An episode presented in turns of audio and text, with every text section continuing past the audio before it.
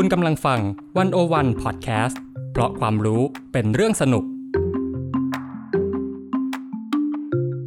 101 In Focus เจาะไฮไลท์เด่นเศรษฐกิจสังคมการเมืองทั้งไทยและเทศโดยกองบรรณาธิการ d101.world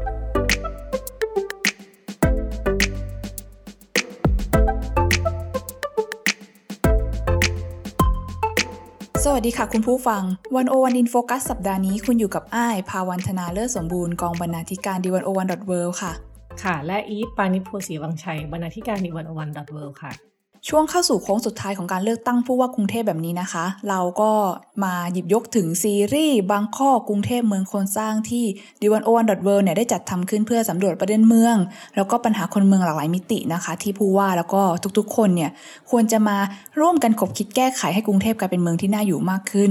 ทีนี้เนี่ยพี่อีฟคะอ้ายอยากจะเล่าถึงซีรีส์บางข้อสั้นๆก่อนซึ่งเข้าใจว่าก่อนหน้านี้เนี่ยซีรีส์บางข้อเป็นซีรีส์ที่101เนี่ยก็ทำมานานอยู่แล้วใช่ไหมคะใช่ใช่ถ้าเกิดใครตามเว็บ101ก็จะเห็นว่ามันมีการทำเรื่องเมืองในภายใต้ชื่อสปอตไลท์บางข้อมาเป็นปี2ปีแล้วก่อนหน้าที่จะมีเลือกตั้งผู้ว่ากรุงเทพค่ะเรียกได้ว่ามาก่อนการซึ่งตอนนั้นเนี่ยก็มีทั้งเรื่องรถเมล์ไทยมีสารคดีลัดเลาะสำรวจชุมชนริมแม่น้ำเจ้าพระยามีเรื่องของการไล่รื้อที่ดินของชุมชนป้อมมหาการแล้วก็สารพัดปัญหาของกรุงเทพเลยค่ะทีนี้เนี่ยพอมาถึงเลือกตั้งผู้ว่ากรุงเทพเนาะนานทีปีหนจะมีสักทีนึงด้วยเรานอกจากที่เราจะไปสัมภาษณ์บรรดาผู้สมัครผู้ว่ากันแล้วเนี่ยก็มีผลงานอีกหลายชิ้นเลยที่พูดถึงเรื่องปัญหากรุงเทพที่ควรจะได้รับการแก้ไขแล้วเราก็เลยอยากจะมาเล่าให้คุณผู้ฟังฟังกันค่ะค่ะก็ปัญหากรุงเทพเวลาเราพูดถึงมันครอบจักรวาลมากเนาะมันเยอะมากแต่ว่าวันนี้เราจะเอามาหลักๆสัก2เรื่องซึ่งแค่2เรื่องนี้ก็เป็นปัญหาใหญ่ละคือเรื่องคมนาคมกับเรื่องพื้นที่สาธารณะโอ้น่าสนใจค่ะอย่างเรื่องคมนาคมเนี่ยอ้ายเปิดก่อนเลยละกัน okay, อ้ายเนี่ยได้ไปคุยกับคุณยันยงบุญหลงซึ่งเป็นสถาปนิกที่เคยศึกษาระบบคมนาคมของกรุงเทพเนี่ยพี่อีฟเขาเคยเป็นบรรณาธิการให้กับหนังสือกรุงเทพขนส่งทำมือหรือบางข้อ Handmade Transit แล้วก็ทำวิจัยเรื่องที่ว่าจะให้เชื่อมระบบขนส่งทางเรือเข้ากับระบบรถไฟฟ้าเพื่อเพิ่มความคล่องตัวในการเดินทางมากขึ้น ซึ่งไอ้ก็ไปชวนคุยเรื่องปัญหาเรื่องคมนาคมในกรุงเทพอะค่ะว่าปัญหาหลักๆของเราเนี่ยคืออะไรอ่ะพี่อีฟคิดว่าคืออะไรไม่น่าเดายากนะหลักๆน่าจะรถติดนะใช่ๆมันคือ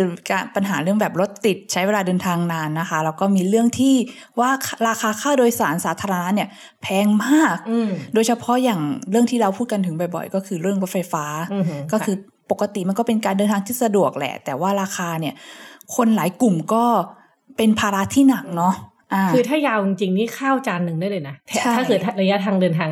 ยาวๆอ่ะใช่เมื่อเทียบกับค่าแรงวันละ300 บาทใช่ใช่ก็ถือว่าหนักอยู่กินเกือบจะถึง1/3ของค่าแรงอะไรเงี้ยใช่ค่ะทีนี้เนี่ยไอ้ก็เลยคุยว่าเอ๊ะถ้าเกิดเรามีปัญหาเป็นโจทย์แบบนี้ในกรุงเทพมาเราจะแก้ไขปัญหาได้ยังไงบ้างซึ่งคุณยันยงเนี่ยเขาก็เสนอมาค่ะว่าเอาจริงๆตอนนี้ถ้าเป็นไปได้เนาะคนแก้ด้วยการลดจำนวนผู้คนที่ต้องเดินทางมาทำงานในแต่ละวันจะดีกว่าหมายถึงว่าไม่ต้องให้คนมาทำงานใช่ไม่ใช่ แหมคล้อยตามไปนะ เขาบอกว่าเราควรจะมีระบบการทำงานที่ยืดหยุ่นมากขึ้น อย่างเช่นพนักงานบริษัทหลายๆบริษัทเนี่ยก็อนุญาตให้พนักงานทำงานที่บ้านก็ได้จะได้ลดเรื่องความหนาแน่นในการเดินทางขึ้นมานิดนึงซึ่งเขาก็บอกว่าจริงๆเนี่ยกรุงเทพเองก็มีพนักงานออฟฟิศอยู่จำนวนเยอะเนาะแล้วก็ทางรัฐเนี่ยก็อาจจะช่วยด้วยการออกนโยบายที่แบบลดภาษีให้กับบริษัทที่อนุญาตให้พนักงานเนี่ยสามารถทำงานจากบ้านได้ ซึ่งเขาก็บอกว่าเคยมีตัวอย่างจากสิงคโปร์อยู่ซึ่งสิงคโปร์เนี่ยนโยบายของเขาก็คือเหมือนให้คนเข้าทำงานเหลื่อมเวลากันเช่นแทนที่จะแบบบังคับให้เข้า 8 โมงก็เป็น 8 โมงถึง 10 โมงก็ได้แต่อันนี้เราก็ข้ามขั้นไปหน่อยว่าถ้าเกิดใครทำงานอยู่บ้านได้เนี่ยเราจะเปิดโอกาสให้บริษัทสามารถยืดลดภาษีได้นะซึ่งจริงช่วงโควิดที่ผ่านมามันก็เป็นการทดลองโดยจำเป็นกันไปอยู่แล้วเนาะทดลองให้คนทำงานอยู่บ้านเนี่ยซึ่งแต่ละที่ก็เหมือนจะปรับตัวเสร็จแล้วก็อาจจะกลายเป็นเขาเรียกอะไรที่เขาชอบใช้คำบ่อยๆ new normal new normal กันไปแล้วเนาะซึ่งงานหลายประเภทเนี่ยมันไม่ต้องมาเข้าออฟฟิศทุกวันก็ได้เนาะใช่ค่ะเทคโนโลยีมันก็ไปแล้วเรื่องนี้จริงๆพี่คิดว่าเปลี่ยนได้นะมันเป็นการต่อยอดจากช่วงโควิดเขาเรียกพลิกวิกฤตให้เป็นโอกาสใหม่ๆเนาะ พอเราก็มาคุยถึงเรื่องของว่าถ้าเราจะพัฒนาระบบขนส่งที่มีอยู่เนี่ยเราควรจะพัฒนาด้านไหนดีบ้างเพราะว่าพอพูดถึงกรุงเทพเนี่ยมันก็มีการขนส่งหลายแบบนะคะแต่ว่าสิ่งที่คุณยันโยเขาสนใจเนี่ยเขาบอกว่าเรือเนี่ยเป็นการขนส่งที่น่าสนใจอย่างหนึ่งคือกรุงเทพนะคะเป็นเมืองที่เรียกว่ามีคลองเยอะ เป็นคล้ายๆเวนิสตะวันออกอะไรอย่างนี้เลยก็ว่าได้แล้วเขาบอกว่าถ้าเกิดไปดูประวัติศาสตร์การพัฒนากรุงเทพเนี่ยเอาจริงๆแล้วถนนหลายแห่งก็พัฒนามาจากคลองซึ่งสภาพกรุงเทพเมืองที่เราเห็นว่ามันเป็นเมืองที่มีตอกซอกซอยจำนวนมากซอยตรงซอยตันอะไรมากมายเนี่ยจริงๆแล้วเขาบอกว่าหลายที่เนี่ยมันเคยเป็นทางเดินของคลองมาก่อนแล้วพอมันเกิดการแบบว่าทำให้เมืองมันสีวิไลเพิ่มขึ้นก็มีการถมถนนให้แบบให้รถยนต์มันวิ่งเหมือนตามตะวันตกอะไรอย่างนั้นก็เป็นโครงสร้างที่เกิดขึ้นมานานแล้วแต่ทั้งนี้ทั้งนั้นค่ะคลองหลายแห่งในกรุงเทพก็ยังหลงเหลืออยู่ปัญหาก็คือเราไม่ค่อยใส่ใจคลองเหล่านี้มากเท่าที่ควรบางแห่งเนี่ยมีศักยภาพในการเดินทางได้นะแต่คุณภาพน้ำก็ไม่ดีอ่ะพูดง่ายๆเลยพี่อีฟคลองแสนแสบคลองแสนแสบน้ำดำส่งกลิ่นทุกวันนี้เขามีเรือนด่วนแสนแสบนะคะแต่ว่าก็นั่นแหละก็ยังมีปัญหาเรื่องแบบว่าไม่ว่าจะเป็นคุณภาพน้ำหรือว่าการเดินทางที่แบบมันปลอดภัยไหมจะทำยังไงมันดียิ่งขึ้นคือไปถึงนี้ต้องเตรียมเสื้อมาเปลี่ยนเรือสวนกันแล้วน้ำกระเด็นเสื้อเปียกอะไรอย่างเงี้ยนะใช่ค่ะแล้วพี่อีฟรู้ไหมว่ามันก็เป็นปัญหาไปถึงการออกแบบเมืองในทางนึงเหมือนกันเพราะว่าคุณยันยนก็เล่าให้อ้ายฟังว่ารู้ไหมว่าเรือแสนแสบเนี่ยเขาเองก็อยากจะสร้างเป็นเรือแบบเรือปรับอากาศแบบปิดหลังคาไม่ให้น้ำมันกระเด็นนะอยากทำดีๆเหมือนกันใช่แต่ทำไม่ได้เพราะว่าบางที่สะพานในกรุงเทพค่ะมันต่ำเกินไปทำให้พอเรือแล่นผ่านเรือต้องลดระดับตัวเองด้วยการเปิดหลังคาออกนึกออกทำให้มันถ้าเกิดมันเป็นเรือปรับอากาศเนี่ยมันก็จะยิ่งยากเข้าไปอีกอันนี้มันก็เป็นการเหมือนแสดงให้เห็นถึงการที่แบบเราไม่ได้คุยกันหรือแบบกทม.ก็อาจจะไม่ได้ใส่ใจเรื่องการระบบการเดินทางอย่างนี้เท่าที่ควรเนาะค่ะก็คือต้องปรับโครงสร้างพื้นฐานเยอะเหมือนกันถ้าทำให้มันดีๆให้มันโฟลว์เป็นการเดินทางที่คนใช้งานได้ดีมีคุณภาพเนี่ยใช่ค่ะแล้วก็อาจจะพัฒนาไปอีกขั้นเพราะว่าคุยกันถึงเรื่องเทรนด์โลกด้วยว่าตอนนี้เนี่ยเรื่องพลังงานสะอาดก็กำลังมานะคะถ้าเกิดเปลี่ยนเรือจากเรือแบบตอนนี้เราบ้านเราอาจจะมีเรือไฟฟ้าบ้างแล้วแต่ว่ามันไม่เร็ว มันไม่เร็วถูกใจก็เลยบอกว่าเราอาจจะแบบไปใช้เรือที่เขาเรียกว่าเรือฟิวเซลในต่างประเทศก็ได้อันนี้ก็จะมีกำลังแรงมากขึ้นก็เป็นทั้งพลังงานสะอาดด้วยแล้วก็สามารถเดินทางได้อย่างรวดเร็วด้วยค่ะนอกจากเรื่องเรือเนี่ยมีอีกเรื่องนึงที่คล้ายๆกันค่ะพี่อีฟคือเรื่องวินมอเตอร์ไซค์อย่างที่อ้ายบอกว่ากรุงเทพมันเป็นเมืองที่เต็มไปด้วยตอกซอกซอยแล้วตอกซอกซอยเหล่านี้พัฒนามาจากคลองคุณยันยงก็เลยเปรียบเทียบว่าวินมอเตอร์ไซค์เนี่ยเหมือนเรือสมัยก่อนเลยนะที่แล่นออกมาจากคลองเล็กๆไปสู่ถนนสายใหญ่หรือเป็นแม่น้ำสายหลักอะไรทำนองนี้ซึ่งในสภาพเมืองกรุงเทพตอนนี้เนี่ยนะคะทุกคนก็คงปฏิเสธไม่ได้ว่าการโดยสารโดยวินมอเตอร์ไซค์เนี่ยมันก็เร็วแล้วก็ practical ในระดับหนึ่งไปได้ทุกที่ใช่ใช่ซึ่งเป็นอาจจะเป็นการขนส่งระบบขนส่งแบบหนึ่งที่เรียกได้ว่าถ้าเกิดกรุงเทพยังเป็นเมืองแบบนี้อยู่ยังเป็นเมืองที่เต็มไปด้วยตอกซอกซอยอย่างนี้อยู่ยังไงวินมอเตอร์ไซค์ก็ไม่มีทางตายเพราะนึกภาพที่เราเดินออกจากบ้านแล้วกว่าจะเดินไปถึงปากซอยต้องแบบออกไปหารถอะไรอย่างนั้นมันก็อาจจะใช้ระยะเวลาที่นานเนาะระยะทางก็ไกลด้วยฉะนั้นเนี่ยวินมอเตอร์ไซค์ก็เลยตอบโจทย์ที่สุดแต่ทีนี้เนี่ยเราจะทำยังไงให้เขาสามารถให้บริการที่ดีขึ้นได้หรือว่าช่วยเหลือคนที่จะต้องทำงานเหล่านี้ได้ปัญหาตอนที่เห็นชัดๆตอนนี้ก็อาจจะเป็นเรื่องน้ำมันแพงหรือเปล่าแพงน้ำมันแพงเขาก็เลยเสนอว่าบางทีอาจจะปรับไปใช้เทรนด์ใหม่เลยก็คือเป็นมอเตอร์ไซค์ไฟฟ้านะคะก็อาจจะออกแบบให้จุดพักวินมอเตอร์ไซค์เนี่ยมีที่ชาร์จไฟผลิตจากโซลาร์เซลล์เลยก็ได้ตอนนี้สหรัฐอเมริกาก็มีเหมือนกันเรื่องผลิตไฟจากโซลาร์เซลล์เนี่ยแล้วก็มันจะสามารถต่อชาร์จเข้ากับรถได้ค่อนข้างเร็วแล้วก็นึกภาพว่าวินมอเตอร์ไซค์เนี่ยนั่งพักรอดูผู้โดยสารปุ๊บเขาก็ได้ชาร์จไฟไปด้วยเสร็จแล้วก็แบบว่ารอระหว่างที่แบบผู้โดยสารจะมารับก็ไม่ต้องเสียค่าน้ำมันอะไรต่างๆอันนี้พี่เสริมนิดนึงพอดีทางวันโอวันผับเนี่ยซึ่งเป็นคล้ายๆสำนักนโยบายสาธารณะของวันโอวันเนี่ยเขามีเสนอนโยบายเพื่อช่วยเหลือคนขับมอเตอร์ไซค์เหมือนกันเหมือนที่อ้ายพูดว่าจริงมอเตอร์ไซค์นี่เป็นเรียกว่าเป็นเส้นเลือดสำคัญในกรุงเทพเลยใช่ไหมแต่ว่าคนก็มักจะมองว่ามอเตอร์ไซค์เนี่ยขับรถนิสัยไม่ดีใช่ไหมแบบซอกแซกสวนเลนบ้างอะไรบ้างอะไรเงี้ยแต่ว่าจริงๆแล้วเนี่ยถ้ามาดูที่โครงสร้างแล้วเนี่ยมันไม่ค่อยมีโครงสร้างพื้นฐานที่เอื้อให้มอเตอร์ไซค์อ่ะ ได้ใช้ชีวิตที่มีคุณภาพบนท้องถนนได้พูดง่ายเช่นบางทีเขาก็ไม่ได้อยากไปขับบนถนนใหญ่นะแต่พอถ้าเขาอยู่เลนซ้ายเลนเลี่ยงเมืองเนี่ยกลายเป็นขับไปจู่ๆหักซ้ายออกซะงั้นทั้งที่เขาอยากจะขับไปทางตรงหรือสะพานวงทางลอดเนี่ยไม่ให้มอเตอร์ไซค์เข้าบางทีเขาก็ต้องสวนเลนอะไรบ้างอะไรเงี้ย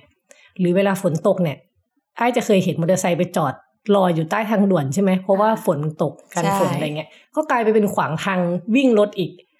ซึ่งจริงๆแล้วเนี่ยก็ทางวันผับก็มีเสนอนโยบาย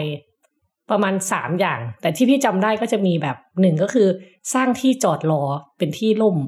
ให้มอเตอร์ไซค์กันฝนกันแดดอะไรเงี้ยกับอันนึงคือให้ทำเลนมอเตอร์ไซค์ไปเลยจะได้ไม่ต้องมาแบบว่าฉวัดเฉวียนปาดซ้ายปาดขวากันอยู่แบบนี้ค่ะมันก็จะมีเรื่องประเด็นแบบนี้อยู่คือนอกจากเรื่องน้ำมันแพงแล้วเนาะใช่ค่ะซึ่งจริงๆอ้ายก็คุยกับคุณยันยงมาแล้วเขาก็เสนอความเห็นว่ากรุงเทพเนี่ยเป็นเมืองที่ค่อนข้างเฉพาะตัวเนาะบางทีเราอาจจะถ้าถามว่าเราจะเอาต้นแบบการคมนาคมที่ไหนมาสวมทับให้กรุงเทพเลยได้ไหมก็อาจจะไม่ได้เพราะว่ามันมีโจทย์หลายอย่างไม่ว่าจะเป็นโจทย์วินมอเตอร์ไซค์อย่างที่พี่อีฟว่าหรือว่าจะเป็นโจทย์เรือเป็นคลองเป็นตอกซอกซอยอย่างที่อ้ายว่าแต่ว่าก็มีบางอย่างที่เราสามารถนำมาปรับใช้ได้เหมือนกันค่ะโดยที่คุณยังยงเนี่ยเขาก็เสนอไว้3ข้อข้อแรกก็คือแบบว่าเรื่องแรกก็คือพยายามเถอะปรับราคาค่าโดยสารให้สอดคล้องกับรายได้เหมือนต่างประเทศเขาหน่อยไม่ใช่แบบว่าจ่ายทีนึงนี่เกือบร้อยอะไรอย่างงี้นะจ่ายทีนึงแทนเข้าไป2มื้ออะไรอย่างเงี้ยมันก็ไม่คุ้มเนาะ2คือเรื่องสิทธิสาธารณะค่ะหรือก็คือการที่แบบว่าสิทธิของคนส่วนรวมต้องมาก่อน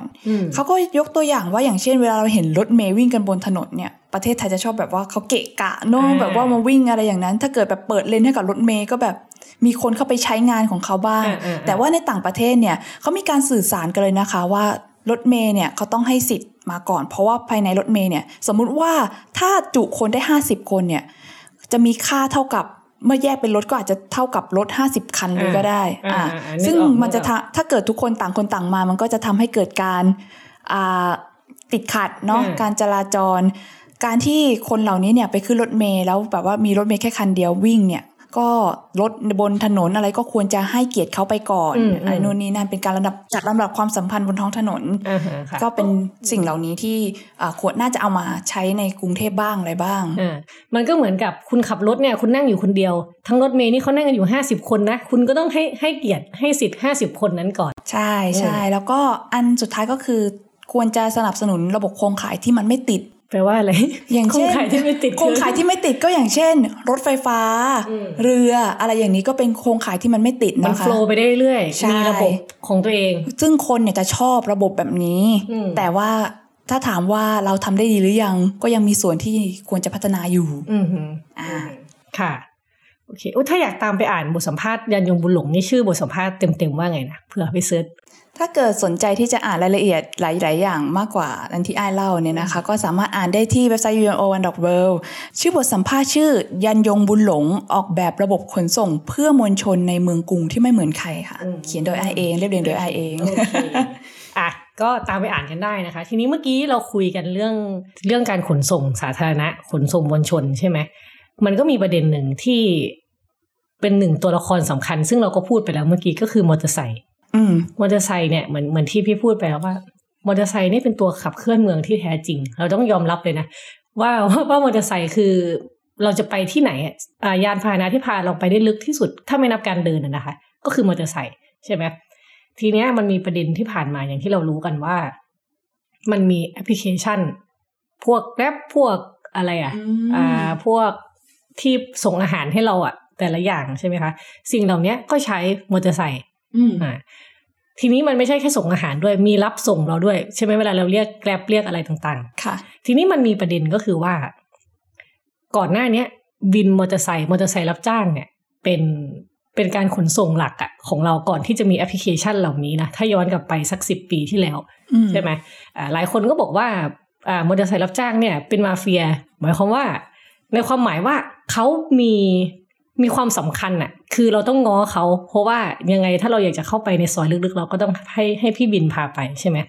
ซึ่งแต่ก่อนเนี่ยพี่บินเนี่ยเขามีคำเรียกคือไดรเวอร์แต่ว่าในปัจจุบันเนี่ยพวก Grab พวก Uber อะไรเนี่ยเราจะเรียกเขาว่าไรเดอร์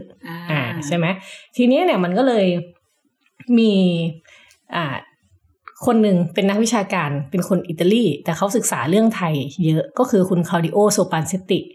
ซึ่งเราเคยลงบทสัมภาษณ์เขาไปแล้วเมื่อประมาณ 2-3 ปีที่แล้วตอนนั้นเนี่ยเขาศึกษาเรื่องการเมืองไทยกับมอเตอร์ไซค์เลยนะเขาไปดูเรื่องโชคคนเสื้อแดงเลยคุณโซปานเซตตินี่ใช่คนที่เขียนตาสว่างหรือเปล่าใช่ๆเป็นคนที่มาทำศึกษาเขาเป็นนักมนุษยวิทยาเขาก็มาศึกษาเรื่องการเมืองไทยนี่แหละแล้วก็เขียนเรื่องตาสว่างเรื่องตาสว่างเนี่ยก็เป็นหนังสือที่ติดท็อปลิสต์ของโปรเจกต์ความน่าจะอ่านของ101ถ้าเกิดว่าใครอยากไปตามดูก็ได้เป็นกราฟิกโนเวลนะคะโอเคกลับมาที่เรื่องของเราก็คือคุณคลาวดิโอโซปานเซตติเนี่ยเขาเพิ่งศึกษาเรื่องจากไดรเวอร์สู่ไรเดอร์ซึ่งทำในช่วงโควิดนะว่ามันเปลี่ยนแปลงไปยังไงแล้วง่ายๆก็คือว่ามันเป็นการศึกษาว่าการเปลี่ยนผ่านระหว่างมอเตอร์ไซค์รับจ้างเนี่ยกับการมีแอปเข้ามาเนี่ยมันเปลี่ยนผ่านไปยังไงแล้วก็ไปจนถึงว่าคุณภาพการทำงานของไรเดอร์คนที่สมัครทำงานใน Grab ในอะไรต่างๆเนี่ยเขามีคุณภาพชีวิตยังไงน่าสนใจค่ะเขาว่าไงบ้างคะก็คุณคลาวดิโอเนี่ยเขาเริ่มต้นเล่าให้ฟังว่าถ้าเราจำได้มันจะมีคลิปเหตุการณ์ไอ้กลุ่มคนขับมอเตอร์ไซค์รับจ้างอ่ะยกพวกตีกันกลางกรุงเทพใช่ไหมด้วยเรื่องอะไรรู้ไหมแย่งลูกค้ากันแบบว่าไปเหยียบถิ่นกันน่ะถ้าออกแล้วถ้าเราจะเคยข่าวมันก็ดังอยู่แล้วไม่ได้เกิดขึ้นแค่ครั้งเดียวนะไอ้เรื่องแบบอย่ามายุ่งกับถิ่นฉันเนี่ยค่ะคือแล้วเขาทะเลาะกันนี่เขาอาวุธครบมือเลยนะตั้งแต่มีดไปจนถึงปืนอะไรอย่างเงี้ยจนจบด้วยโศกนาฏกรรมที่ว่ามีผู้บริสุทธิ์ถูกลุกหลงจนเสียชีวิตนะคะทีนี้เนี่ยเหตุการณ์ที่เกิดขึ้นเนี่ยเราก็รู้ว่ามันไม่ใช่เรื่องที่ควรเกิดขึ้นหรอกใช่ไหมเพราะว่าโดยเฉพาะในระบบตลาดเสรีเนี่ยที่เปิดโอกาสให้ทุกคนใช้ความสามารถแล้วก็ทักษะในการทำงานหาเลี้ยงชีพคุณจะมาทะเลาะกันเรื่องแย่งลูกค้าเฉยๆนี่มันแบบในเมื่อตลาดมันเสรีแล้วใช่ไหมแต่อันเนี้ยมันก็ยิ่งเป็นภาพสะท้อนความจริงของกรุงเทพว่าเบื้องหลังคำว่าเสรีเนี่ยมันมีอำนาจมืดแล้วก็วิถีปฏิบัติที่มันไม่เป็นทางการบางอย่างซ่อนอยู่เรียกว่าคล้ายๆแบบเจ้าถิ่นแม้ว่าเราจะดูเสรีแต่จริงๆแต่ละถิ่นมันมีเจ้าถิ่นของเขาอยู่ใช่ใช่ใช่แล้วเนี่ยสิ่งนี้คือสิ่งที่คลาวดิโอเนี่ยเขานิยามว่าเป็นจุดเด่นของชีวิตบนท้องถนนในกรุงเทพอย่างนั้นเลยนะฟังดูไม่ค่อยอยากน่าจะเป็นจุดเด่นเท่าไหร่แต่ว่าโอเคเราต้องยอมรับว่ามันเป็นแบบนี้ใช่ไหมคะทีนี้เนี่ยถามว่าอันนี้คือแค่วินมอไซค์ทะเลาะกันนะค่ะแล้วคิดภาพว่ามันมีแอปพลิเคชันเข้ามาอย่างพวก Grab Uber ที่เกิดขึ้นมาปุ๊บแล้วจู่ๆคุณก็ให้มีไรเดอร์ขึ้นมาขับรถอันเนี้ยคือการเป็นนอกถิ่นยิ่งกว่านอกถิ่นอีกก็คือว่าแทนที่วินมอเตอร์ไซค์เขาจะทะเลาะกันเพราะว่าคนนึงอยู่ห้วยขวางคนนึงอยู่จตุจักรคุณจตุจักรห้ามมาขับที่ห้วยขวางนะเรื่องมันไปไกลกว่านั้นแล้วเพราะว่ากลายเป็นไรเดอร์เนี่ยสามารถรับงานจากแอปพลิเคชันคนเรียกเขาจากที่ไหนก็ได้แล้วคนนี้ก็ไปรับนะไม่ได้มีเสื้อวินเหมือนพี่วินไม่เคยเป็นไดรเวอร์มาก่อนเลยด้วยซ้ำบางคนอ่ะอยู่ก็เข้ามาวงการนี้ใช่ใช่ก็คือแบบเพื่อคุณมาแหย่มเราอะไรเงี้ยซึ่งประเด็นสำคัญก็คืออะไรรู้ไหมแอปพลิเคชันเหล่านี้ที่มาใหม่เนี่ยเขามาพร้อมกับจุดขาย3ข้อใช่ไหมคือการที่บอกว่าคุณสามารถติดตามเส้นทางการขับขี่ได้ค่ะแล้วก็คือหมายความว่าไม่ใช่ว่าเราหายวับไปกับสายลมเราขึ้นรถคันนี้เราไปที่ไหนก็ไม่รู้ใช่ไหม GPS ให้ดูนะว่าคุณจะไปไหนแล้วก็มีประวัติที่โปร่งใสของไรเดอร์หมายความว่าคนที่ขับรถให้เราเนี่ยเราจะรู้ว่าเขาไว้ใจได้ไหมอะไรต่างๆบางคน4ดาวบางคน5ดาวมีการให้เรตติ้งให้แบบคะแนนใช่ไหมว่าคนนี้ดีไม่ดียังไงไปจนถึงที่คุณเหมือนที่ไอ้บอกเนี่ยก็เราก็สามารถอ่านรีวิวคนที่เคยนั่งคันนี้คนนี้ดีไม่ดีขับรถกระชากไหมกระโชกโคกแหกไหมอะไรเงี้ยกลายเป็นว่าแอปพลิเคชันเนี่ยมาแล้วคล้ายๆกับมันคล้ายๆกับไปโจมตีสิ่งเก่าเหมือนกันนะในความหมายว่าแต่ก่อนมันก็เคยมีการเกิดเหตุการณ์แบบความไม่ปลอดภัยอะไรเงี้ยซึ่งอาจจะไม่ใช่แค่วินมอไซค์แต่เป็นขับแท็กซี่มิเตอร์ด้วยอะไรเงี้ยประมาณนี้นะคะทีเนี้ยพอมันเป็นแบบนี้ปุ๊บพอสิ่งใหม่เข้ามาเนี่ยมันมีตัวเลขนะเขาบอกว่า5ปีจากที่ไลน์แมนนะอันนี้ยกอย่างแบบไลน์แมนนะไลน์แมนเปิดตัวเนี่ยจำนวนไรเดอร์ของไลน์แมนเพิ่มขึ้นจากเดิม 18,000 คนเนี่ยเป็น 200,000 คนโหแบบเยอะมาก เยอะมากแล้วคือมันไม่ใช่แค่ไลน์แมนด้วยอันนี้คือพวกส่งอาหารนะเนาะไอแอปพลิเคชันส่งอาหารที่มีอยู่มากมายเนี่ยเราจะพบว่ามีไรเดอร์มากกว่า 1 ล้านคนทั่วประเทศอันนี้ขอโทษนะคะมันเป็นการกระโดดจากกี่ปีนะ5 ปี นับจาก5ปีนะคะจากหมื่นจากหลักหมื่นไปสู่ 200,000 ใช่ๆๆนั่นแหละซึ่งอันนี้คือมันเป็นเรื่องของคือมันจะนัวๆกันอยู่คือรถที่ส่งอาหารกับรถที่ส่งคนเนี่ยมันไรเดอร์ซึ่งมันทำได้หลายอย่างไงประเด็นทีเนี้ยอะไรแบบเนี้ยแต่กลายเป็นว่าเรื่องที่ไรเดอร์เรื่องที่แอปพลิเคชันเขาใช้จุดขายเรื่องความปลอดภัยและความมั่นคงใช่ไหมแต่ว่าในช่วงปี2016เมื่อประมาณ 4-5 ปีที่ผ่านมาช่วงที่กำลังมาแรงเนี่ยแอปพลิเคชันเหล่านี้กลับถูกแบนจากหน่วยงานภาครัฐโดยอ้างถึงเรื่องการฝ่าฝืนกฎระเบียบของทางการและอันตรายต่อความปลอดภัยและความมั่นคงของระบบคมนาคมเนื่องจากพวกเขามีระบบและมีคนขับเป็นของตัวเองคือแอปกลายเป็นโดนว่าแบบเป็นภัยต่อความปลอดภัยอ่ะทั้งที่จุดขายของแอปก็คือความปลอดภัยเข้าใจไหมซึ่งอะไรแบบเนี้ยแต่ทีนี้มันก็เกิดเหตุการณ์สำคัญใช่ไหมอย่างปี2019ในเรื่องแวดวงเศรษฐกิจแพลตฟอร์มเนี่ยกลุ่มคนขับแท็กซี่เนี่ยแท็กซี่แต่เดิมเนี่ยก็ไปประท้วงหน้าสำนักงานใหญ่ของ Grab บอกว่าเขาไม่ได้มีปัญหาอะไรกับแอปพลิเคชัน Grab นะแต่ว่าอยากให้ Grab มาอยู่ภายใต้กฎหมายแล้วเขาก็บอกว่าลำพังเนี่ยแค่มอเตอร์ไซค์รับจ้างกับแท็กซี่ก็เพียงพอแล้วสำหรับการให้บริการคุณจะเข้ามาในตลาดนี้ทำไมในความหมายนั้นอ่ะซึ่งอันนี้ก็กลายเป็นดีเบตครั้งใหญ่เลยที่แบ่งคนออกเป็นสองฝั่งก็คือคนที่เห็นด้วยกับกลุ่มผู้ประท้วงกับคนที่มองว่าภาครัฐเนี่ยควรมาหันมาจัดการกับคนขับมอไซค์รับจ้างกับแท็กซี่ที่ให้บริการไม่ดีมากกว่าไม่ใช่จะไปหาเรื่องแก๊ปหรือไลน์แมนหรืออูเบอร์เขาอะไรอย่างนี้ใช่ไหมซึ่งสิ่งนี้ถ้าพูดให้ชัดก็คือว่าเทคโนโลยีมันเข้ามาเป็นตัวเปลี่ยนเกมใช่ไหมมอบบริการที่สะดวกสบายแล้วก็ปลอดภัยให้ผู้โดยสารแล้วก็ทำชีวิตที่เคยง่ายกว่านี้ของคนขับมอเตอร์ไซค์รับจ้างเนี่ยให้มันไม่ง่ายอีกต่อไปอันนี้คือสิ่งที่คุณคาร์ดิโอกล่าวแต่ว่าขณะเดียวกันเนี่ยทางฝั่งไรเดอร์ของแอปพลิเคชันเนี่ยก็เริ่มทำอะไรบางอย่างกับเงื่อนไขที่พวกเขามองว่าไม่ยุติธรรมเช่นกันว่าไม่ใช่แค่ไดรเวอร์นะไม่ใช่แค่พี่บินที่เจอปัญหาแต่คนขับไรเดอร์เองพอทำงานไปสักพักก็เจอปัญหาเหมือนกันค่ะซึ่งคือในช่วงกลางปี2019เนี่ยธุรกิจ Delivery บนแพลตฟอร์มเนี่ยมันยังคงไม่ถูกกฎหมายอยู่เนาะยังไม่ถูกกฎหมายนะส่วนทางกับตลาดบริการขนส่งอาหารหรืออะไรพวกนี้ที่มันเติบโตขึ้นอย่างรวดเร็วเหมือนที่เราบอกว่าคนขับเพิ่มขึ้นเป็นหลักแสนคนแล้วก็ซึ่งมันมาจากกลยุทธ์ในช่วงปีแรกที่บริษัทให้บริการในราคาถูกเราจะเห็นว่าเขาให้โปรโมชั่นเรานู่นอันนี้ใช่ไหมหลังๆไม่ค่อยมีแล้วหลังๆไม่ค่อยมีแล้วแต่คือเนี้ยเขามันดึงดูดไรเดอร์ให้เข้าไปทำงานกับเขาได้มากที่สุดแต่ทีเนี้ยพอ Uber ออกไปจาก Delivery เราจะเห็นว่าเราไม่มี Uber แล้วนะทุกวันนี้Grab ก็ยิ่งขยายตัวมากขึ้นพอ Grab ขยายตัวมากขึ้นสิ่งที่เกิดขึ้นคืออะไรเขาจ่ายค่าแรงให้ไรเดอร์น้อยลงแล้วนั่นมันก็เลยนำมาสู่การประท้วงที่คาริโอก็มองว่าเป็นงานประท้วงที่สมเหตุสมผลพอสมควรมันก็เลยกลายเป็นว่าจากแต่เดิมเนี่ยไรเดอร์เข้ามาแข่งกับตลาดไดรเวอร์ใช่ไหมแต่ไรเดอร์ทำงานไปสักพักตัวเองก็มีปัญหาเหมือนกันว่ะแล้วต่อมาคือไดรเวอร์เองก็มาแปลงกายเป็นไรเดอร์เข้าใจไหมมันนัวกันไปหมดแล้วทีนี้คำถามที่มันต่อยอดมาก็คือว่าเราจะมองสถานะของสองอย่างนี้ยังไงใช่ไหมคนทั่วไปมักมองว่าสถานะของไดรเวอร์กับไรเดอร์เนี่ยเหมือนกันก็คือเป็นแรงงานนอกระบบไม่ได้รับการคุ้มครองทางสังคมใดๆแล้วก็ได้รายได้เป็นแค่รอบๆใช่ไหมแต่ว่าคาร์ดิโอบอกว่าจากการที่ได้คุยกับกลุ่มไรเดอร์เนี่ยพบว่าคนกลุ่มนี้ต้องเจอกับอะไรมากมายตอนที่เขาตัดสินใจมาเปลี่ยนเป็นไรเดอร์ทั้งการแข่งขันในตลาดแรงงานและรายได้ที่น้อยลงแถมยังต้องเจอกับอัลกอริทึมที่สร้างปัญหาให้พวกเขาอีกเหตุผลพวกนี้ก็เลยเป็นเหตุผลในการออกมาเคลื่อนไหวของพวกเขาซึ่งโอเคคือมันมีเรื่องดีเทลเยอะมากมายนะเช่นข้อกำหนดเรื่องคุณต้องใส่หน้ากากก่อนคุณถึงจะมีสิทธิ์ได้สตาร์ทรถได้อะไรเงี้ยซึ่งเขา AI ต้องมาตรวจจับใบหน้าอะไรเงี้ยบางที AI ก็ตรวจจับไม่ละเอียดอะไรเงี้ยคือมีปัญหายุบยับในการเผชิญกับแพลตฟอร์มไอ้ทีเนี้ยสหภาพไรเดอร์มันก็เลยเริ่มตั้งคำถามเขาก็เลยเริ่มตั้งคำถามกับทุนนิยมว่าจริงๆแล้วเนี่ยการสิ่งที่เขาต้องเผชิญอยู่มันสมเหตุสมผลไหมใช่ไหมคุณคาร์ดิโอเนี่ยได้มีโอกาสสัมภาษณ์ออนไลน์กับคนในสหภาพไรเดอร์เขาอธิบายว่าออกมาประท้วงเนี่ยเกิดขึ้นจากหลายสาเหตุใช่ไหมเช่นมันมีการแบนไรเดอร์โดยไม่ได้มีการสอบสวนหรือว่าการที่ไรเดอร์ใหม่ๆเพิ่มจำนวนขึ้นเรื่อยๆซึ่งอาจส่งผลกระทบกับไรเดอร์หน้าเก่าถ้าพูดให้ถึงที่สุดคนจากสหภาพไรเดอร์บอกว่าแพลตฟอร์มไม่ได้มองเราว่าเป็นคนที่มีเลือดเนื้อแต่มองว่าเป็นคนที่จะสร้างกำไรให้แพลตฟอร์มได้และนี่คือสาเหตุที่ทำให้พวกเขาต้องลุกขึ้นสู้ตั้งแต่แรกและพยายามที่จะสู้ต่อไป ใช่ไหมคือมันมีดีเทลอยู่นะเขาเรียกร้องค่าส่งให้ไม่น้อยกว่า40 บาทสำหรับ2 กิโลอะไรเงี้ยเดี๋ยววันนี้มันยุบยับดีเทลยุบยับแต่ว่าก็ให้ไปอ่านกันเอง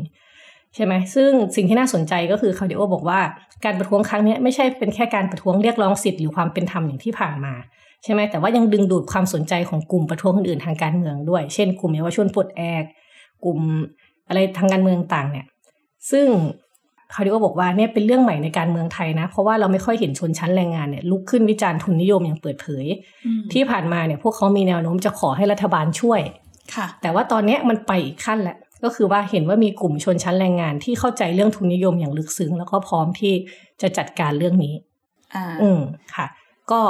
นั่นแหละมันก็สุดท้ายแล้วเนี่ยการกระทำของไรเดอร์เนี่ยก็เป็นทั้งการสร้างอำนาจต่อรองกับแพลตฟอร์มแล้วก็ยังเป็นการ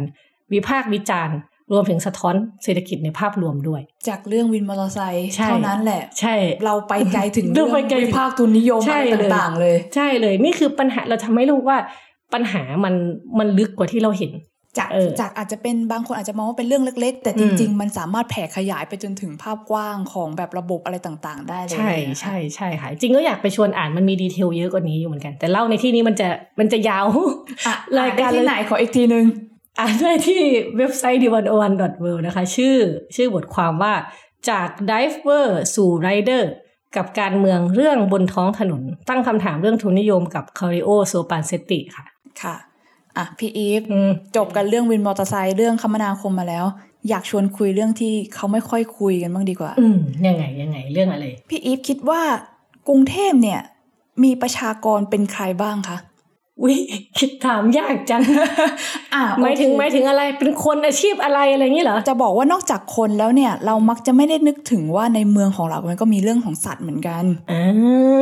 ก็เลยน้องหมาน้องแมวอย่างนี้เหรอหรือไงเอ้ยไปไกลกว่านั้น อยากขายงานตัวเองนิดนึงค่ะก็คือที่ผ่านมาไอ้มีโอกาสทำงาน2ชิ้นเนาะพูดถึงเรื่องประเด็นสัตว์ในเมืองเนี่ยแหละค่ะเป็นคลิปวิดีโอรายการ101 Guest EP ที่ 7นะคะชื่อตอนว่า Animals are City People Too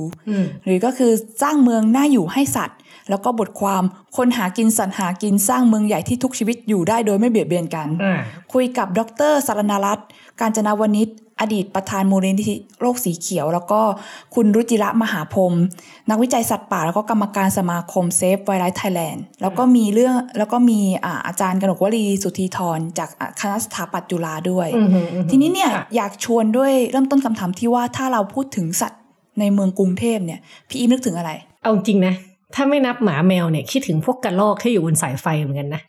ที่เรายืนอยู่เราก็จะเห็นภาพกระรอกนกพิราบ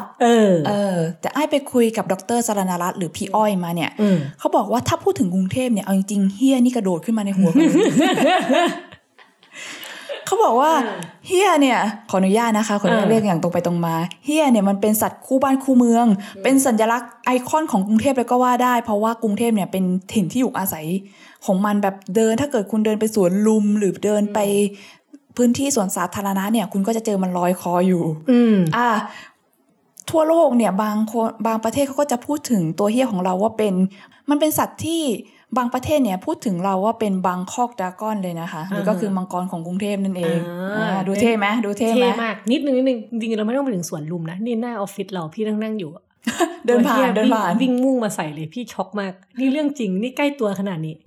ก็คือแบบว่าไม่จำเป็นต้องไปถึงสวนสาธารณะก็ได้ค่ะหน้าบ้านอยู่แถวซอยอารีเนี่ยยังมีตัวเฮี้ยเลยซึ่งพี่อ้อยเขาเล่าให้ฟังเกร็ดเป็นเกร็ดเนาะเกร็ดเล็กเกร็ดน้อยว่าจริงๆเนี่ยกรุงเทพถ้าเรามองเมืองของเราเนี่ยสมัยก่อนเนี่ยกรุงเทพเนี่ยมีความเป็นทุ่งหญ้ากับป่านะคะถ้าย้อนกลับไปหลายร้อยปีเลยเพราะว่ากรุงเทพเนี่ยตั้งอยู่บนพื้นที่ราบลุ่มเป็นทุ่งที่น้ำท่วมหมายความว่าจะมีพื้นที่ที่เป็นสลับระหว่างทุ่งหญ้ากับป่ามีทั้งป่าละเมาะเป็นป่าที่มีไม้ตะเคียนคล้ายๆป่าดิบป่าพุที่แบบเหมือนจะชุ่มชื้นอยู่ทั้งปีแต่ว่าจะมีฤดูกาลที่แบบน้ำท่วมมาแล้วก็ผ่านไปบ้างเป็นพื้นที่ที่ขับเคลื่อนด้วยพลังน้ำท่วมฟังดูไม่น่าอยู่เลย แต่จริงๆมันถือว่าเป็นระบบนิเวศที่สำคัญนะพี่อีเพราะว่าแบบว่าน้ำก็พัดพาตะกอนอะไรต่างๆมาทำให้ดินมันอุดมสมบูรณ์อีกอย่างหนึ่งก็คือความที่มีทั้งทุ่งหญ้ากับป่าเนี่ยสัตว์จะชอบมากพี่อีฟกรุงเทพเนี่ยเมื่อก่อนเนี่ยเป็นทางผ่านสำคัญนะคะของ พวกนกที่ต้องอพยพถ้าเกิดเราอ่านเกตประวัติศาสตร์จากบันทึกของฝรั่งพวกมิชชันนารีที่เข้ามาในสมัยรัชกาลที่4รัชกาลที่5เนี่ยเขาจะบอกว่านกของกรุงเทพเยอะมากในสมัยก่อนเดินทางมาทั่วโลกเนี่ยไม่เคยเห็นนกเยอะแบบชนิดเป็นล้านๆตัวในนี้ในกรุงเทพตลอดแล้วสัตว์ที่สำคัญแล้วก็เป็นเอกลักษณ์ของพื้นที่กรุงเทพเนี่ยคือสมันจริงเหรอสมันเนี่ยรู้จักกันไหมคะมันคือกวางที่จะมีเขาสวยแผ่กว้างเป็นพิเศษซึ่งมันเป็นสัตว์อนุรักษ์เป็นสัตว์สงวนซึ่งมันเป็นกวางที่ต้องอาศัยอยู่ในทุ่งกว้างเพราะว่าเขามันแผ่ขนาดนั้นนะเนาะทำให้พื้นที่แบบทุ่งกว้างสลับป่าของกรุงเทพเนี่ยเหมาะกับมันมากแต่ว่าสุดท้ายแล้วมันตอนนี้ก็โดนล่าจนสูญพันธุ์ไปเนาะก็น่าเสียดายแล้วก็นอกจากนี้กรุงเทพเองก็เคยมีทั้งแรดช้างจระเข้อะไรมากมายแต่ว่าพอมาถึงตอนนี้พอเมืองมันขยายไปมากขึ้นเราก็เห็นภาพแล้วค่ะว่าสัตว์ในปัจจุบันเนี่ยก็น้อยลงแต่ทั้งนี้ทั้งนั้นมันก็มีบางอย่างที่เหมือนจะดูมากขึ้นนะพี่อีฟอย่างเช่นนกขนาดใหญ่พี่อ้อยเล่าให้ฟังว่าแถวทุ่งลาดกระบังเนี่ยปัจจุบันทุ่งมันอาจจะดูน้อยลงพื้นที่ชุ่มน้ำอาจจะหายไปแต่ว่ามันมีนกขนาดใหญ่อย่างเช่นนกกาบบัวเยอะมากขึ้นเพราะว่าเมื่อก่อนเนี่ยคนก็อาจจะล่าสัตว์ล่านกพวกนี้กันเยอะแต่ตอนนี้ไม่ค่อยมียิงกันแล้วนกขนาดใหญ่ก็เลยกลับมาอยู่กับเรามากขึ้นอันนี้ก็เป็นแนวโน้มที่ดีแต่อย่างไรก็ตามเนี่ยในภาพรวมแล้วก็ดูเหมือนหลายๆสัตว์หลายๆตัวเนี่ยก็ดูจะมีปริมาณน้อยลงเพราะว่าการเติบโตแผ่ขยายของเมืองเนี่ยมันก็ทำให้ไปเบียดเบียนพื้นที่ของพวกสัตว์มากขึ้นนั่นแหละค่ะซึ่งพี่เบสรุจิระมหาพรหมเนี่ยก็บอกว่าสัตว์พวกนี้เนี่ยส่วนใหญ่เราก็จะไปเจอตามสวนสาธารณะหรือพื้นที่สีเขียวเพราะว่ามันก็เป็นแหล่งอาศัยเดิมของเขาแหละซึ่งการพัฒนาเมืองมันเป็นส่วนสำคัญทำให้สัตว์หายไปไม่ว่าจะเป็นการตัดถนนการแผ่ขยายของพื้นที่เกษตรกรรมการสร้างแบบมันเกิดโรงงานอุตสาหกรรมเกิดมลพิษทางน้ำแล้วก็เสียงมันก็ทำให้สัตว์อยู่ยากและที่สำคัญก็คือตอนนี้ถ้าเกิดจะพูดว่าอะไรที่เป็นสิ่งรบกวนถึงชีวิตของสัตว์ในเมืองมากที่สุดก็คงจะเป็นมลพิษทางแสงใช่ใช่นะแสงมันเยอะมากนะแสงในเมืองอ่ะใช่ค่ะซึ่งเขาบอกว่าทั่วโลกก็เพิ่งรู้เมื่อไม่นานมานี้เองว่าผลกระทบของมันรุนแรงมากแสงสว่างเนี่ยทำให้สัตว์กลางคืนหลงทาง อย่างเช่นนกฮูกนกเขานกหลายชนิดที่เขาอพยพกันตอนกลางคืนเนี่ยธรรมชาติเนี่ยเขาจะใช้สิ่งนำทางที่เป็นแบบแสงจันทร์แสงดาวเนาะแต่พอบินเข้ามาในเมืองมันเจอแสงสีที่มันพร่าไปหมดเนี่ยก็ไปชนตึกต่างๆตายพี่อีฟที่อเมริกาเนี่ยเก็บสถิติแล้วก็พบว่าจำนวนนกที่ชนกระจกตายเนี่ยมีเป็นถึง1,000 ล้านตัวต่อปีเลยนะโอ้โหแล้วพวกแล้วเราไปสร้างตึกสูงด้วยไงประเด็นเนี่ยเปิดไฟอยู่ตลอดเวลามีทั้งหิ่งนอกจากนี้นะคะพวกหิ่งห้อยผีเสื้อกลางคืนแมลงต่างๆที่เขาต้องผสมเกสรก็ได้รับผลกระทบเยอะจนกระทั่งบางที่มันก็จะมีค้างคาวเนาะปฏิเสธไม่ได้ว่ากรุงเทพบางตึกล้างๆมันก็มีค้างคาวเหมือนกันที่เราคิดว่าใช้คลื่นเสียงโซน่านำทางเนี่ย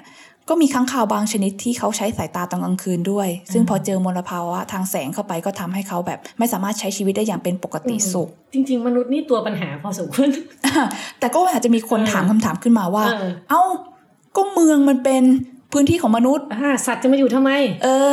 ทำไมเราต้องถึงมีสัตว์ในเมืองไอ้ก็คำถามนี้แหละค่ะไปถามเขาว่าถามพี่อ้อยพี่เบสว่าทำไมเราถึงต้องมีสัตว์ในเมืองด้วยซึ่งเหตุผลของเราเนี่ยก็อาจจะแบ่งได้เป็น3ข้อใหญ่ๆข้อแรกก็คือเป็นเรื่องของสุขภาพของเราเองพี่อีฟเขาพบว่าตอนนี้เนี่ยชีวิตของเราที่ถูกตัดขาดจากธรรมชาติเนี่ยอยู่แต่ในเมืองไม่ได้ไปสัมผัสต้นไม้ไม่ได้ไปสัมผัสธรรมชาติเนี่ยมันทำให้ส่งผลต่อปัญหาสุขภาพทั้งกายแล้วก็สุขภาพจิตของเราลองนึกภาพนะคะว่าตั้งแต่อดีตการเนี่ยโฮโมเซเปียนหรือมนุษย์ของเราเนี่ยวิวัฒนาการมาจากลิงด้วยการอาศัยอยู่ในธรรมชาติอยู่ในป่าคุกคลีกับสัตว์อื่นๆแล้วร่างกายของเราเนี่ยพัฒนามาเพื่อมีปฏิสัมพันธ์กับสิ่งมีชีวิตอื่นๆน่ะแล้วพอเราพัฒนาอย่างนี้มาประมาณ 200,000 กว่าปีแล้วประมาณ50ปีให้หลังหรือแบบ100ปีอะไรให้หลังที่เราเพิ่งจะมีเมืองเกิดขึ้นมาเนี่ยคนย้ายเข้ามาอยู่ในเมืองเพิ่มขึ้นเนี่ยเรากลับไม่ได้กลับไปเข้าสู่การใช้ชีวิตแบบนั้นมันไม่เหมือนเขาเรียกว่ามันไม่ตรงกับธรรมชาติที่เราพัฒนามาจู่ๆก็จะไปตัดขาดกับมวลชีวิตอื่นๆนะอยู่กันเองอะไรพี่เบสเขาบอกว่าลองสังเกตดูสิว่าทำไมคนเหนื่อยๆบางคนถึงเขาอยากเข้าป่าอันนี้เป็นเพลง อันนี้เป็นเพลงฮิตหรือเปล่านั่นสิถ้าเหนื่อยล้าต้องเดินเข้าป่านะแต่ว่าจริงๆมันก็มีมูลความจริงอยู่บ้างเพราะว่าคนเนี่ยร่างกายคนมันเรียกร้องธรรมชาตินะอยากไปเที่ยวอยากไปสัมผัสอะไรต่างๆเพราะว่าสิ่งหนึ่งเพราะว่าในร่างกายเราเนี่ยมีสิ่งที่เรียกว่าจุลชีพอยู่ด้วยพี่รู้จักจุลชีพไหมคะ จุลชีพสัตว์ตัวเล็กๆสิ่งมีชีวิตเล็กๆเล็กขนาดไหนเล็กขนาดที่เป็นจุลินทรีย์เป็นแบคทีเรียเล็กขนาดว่าเรามองไม่เห็นใช่ซึ่งจุลชีพเหล่านี้เนี่ยมันอาศัยอยู่ในร่างกายเราเนี่ยมันไม่ได้มีแต่เซลล์ไม่ได้มีแต่น้ำไม่ได้มีอะไรอย่างนี้ด้วยนะมันยังมีแบคทีเรียหรือว่าจุลชีพเหล่านี้เนี่ยคอยที่อาศัยอยู่ในร่างกายเราแล้วปรับสมดุลให้ร่างกายเราเนี่ยทำงานได้อย่างมีประสิทธิภาพซึ่งจุลชีพเหล่านี้นะคะมันสามารถเกิดได้จากการไปสัมผัสธรรมชาติอย่างเช่นไปสัมผัสดินไปสัมผัสต้นไม้อะไรต่างๆลองไปคุกคีอะไรอย่างนี้บ้างพอเราตัดขาดจากธรรมชาติไปเลยเนี่ยพอเราขาดจุลชีพปุ๊บมันก็ทำให้ร่างกายของเรามีอาการป่วยไข้บางทีฟังก์ชันต่างๆของร่างกายมันก็อาจจะไม่ดีเท่าเดิมซึ่งนอกจากนี้เองนั่นเป็นเรื่องของสุขภาพกายเนาะสุขภาพจิตเนี่ยเราก็จะเห็นได้อย่างชัดเจนเลยว่าพอเราต้องมัวแต่นั่งทำงานอยู่ในห้องแคบอยู่ในตึกสูงเดินไปทางไหนไม่เห็นเขียวๆบ้างเนี่ยมันก็ทำให้เราเศร้าอ่ะมันก็ทำให้เราเครียดเกิดขึ้นมาได้ทีนี้เนี่ยไอ้ก็เลยถามต่อว่าเอ๊ะแต่การที่เรามีสัตว์ในเมืองอยู่ใกล้ชิดเราขนาดนั้นมันก็อาจจะเกิดโรคระบาดหรือเปล่าเหมือนที่เราบอกว่าเนี่ยโรคระบาดหลายครั้งก็เกิดจากสัตว์ใช่ไหมใช่ใช่อย่างโควิดเขาก็หาว่าแบบว่าเป็นโรคจากสัตว์สู่คนอะไรทำนองนี้นะคะแต่ว่าพี่อ้อยเองก็บอกกับไอ้ว่าจริงๆแล้วถ้าเราสามารถรักษาความหลากหลายทางชีวภาพมีความสมดุลทางระบบนิเวศได้เนี่ยมันสามารถสกัดกั้นโรคระบาดได้โดยธรรมชาตินะพี่อีฟขอยกตัวอย่างกรณีศึกษาที่อเมริกาให้ฟังก็คือมีเมื่อก่อนเนี่ยเขาจะมีไวรัสระบาดเรียกว่าโรค West Nile Disease ซึ่งเป็นโรคไวรัสจากทางแอฟริกาเนี่ยแพร่เข้ามาโดยที่มียุงเป็นพาหะพอระบาดไปที่อเมริกาเยอะๆเนี่ยเขาก็พบว่าเมืองที่มีป่าในเมืองเนี่ยมันสามารถต้านโรคระบาดไม่ค่อยมีโรคระบาดแพร่กระจายไปซึ่งเขามาทราบเหตุผลภายหลังว่าเพราะว่าเป็นเพราะความหลากหลายของนกในเมืองค่ะไอเวสไนดีซีสเนี่ยจริงๆแล้วในต้นตอของมันเป็นไวรัสในเรื่องเลือดนกล็อบบินไว้ไปเสิร์ชดูกันได้นะคะนกล็อบบิน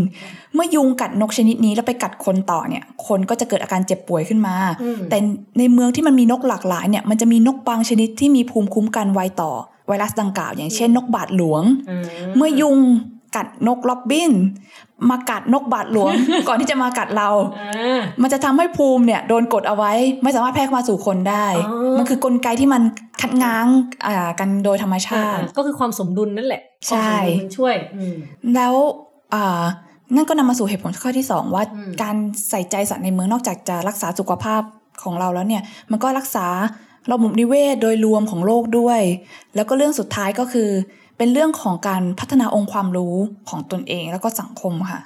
คือพี่อ้อยเนี่ยเขาบอกว่าการที่คนเราตัดขาดจากธรรมชาติเนี่ยมันคือการตัดขาดจากขุมปัญญาที่ยิ่งใหญ่ที่สุด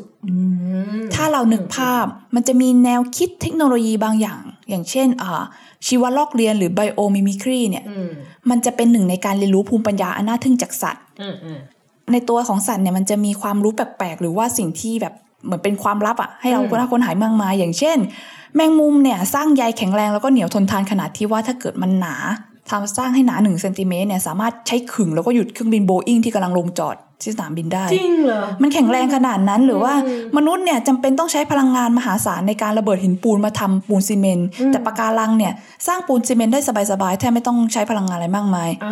มันเกิดคำถามว่าสัตว์เหล่านี้มันทำอย่างนี้ได้ยังไงถ้าเกิดเราไม่เข้าไปศึกษาหรือว่ารักษามันไว้ให้เราสามารถส่งต่อหรือว่าค้นหาความรู้ใหม่ๆจากพวกมันไปได้เรื่อยๆเนี่ยเราก็ถือว่าแบบมนุษย์มันก็อาจจะหยุดการเกิดองค์ความรู้ใหม่ๆแล้วเพราะเขาก็มันมีความลับของธรรมชาติอยู่ใช่ใช่มันยังมีอีกหลายเรื่องที่เรายังไม่รู้เนาะเสร็จแล้วมันก็เป็นเขาเรียกว่าศักยภาพที่เราสามารถไปค้นหาเรียนรู้ต่อค่ะทีนี้พอพูดถึงตรงนี้มันก็เข้าใจแหละว่าการมีสัตว์อยู่ในเมืองมันก็เป็นข้อดีเนาะแต่ว่าหลายครั้งเนี่ยเราอาจจะตั้งคำถามว่าแล้วทำยังไงให้คนกับสัตว์มันอยู่ร่วมกันได้แบบได้ดีจริงๆแบบสมดุลจริงๆเมืองแบบไหนที่จะทำให้คนกับสัตว์อยู่ร่วมกันได้อันนี้พี่อ้อยเองก็ได้เสนอเหมือนกันค่ะว่าจริงๆโจทย์สำคัญของการออกแบบกรุงเทพก็คือต้องรู้ว่ากรุงเทพเป็นเมืองแบบไหนเนาะกรุงเทพเนี่ยมันเป็นพื้นที่ที่น้ำท่วมตามฤดูกาลโดยธรรมชาติพลังขับเคลื่อนสำคัญก็คือพลังของน้ำเราจะต้องอยู่แบบเมืองสะเทินน้ำสะเทินบกแล้วก็ถ้าเกิดเราจะกักเก็บน้ำไว้ใช้เนี่ยมันก็ควรจะมีคูคลองแก้มลิงซึ่ง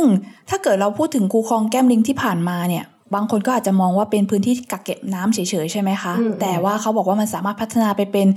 พื้นที่ที่เป็นบ้านของสัตว์เล็กๆเป็นแหล่งอนุบาลสัตว์เล็กได้นะหรือว่าพี่เบสเนี่ยเขาก็บอกว่าพื้นที่ริมคลองเนี่ยตอนเนี้ยเราไปถมปูน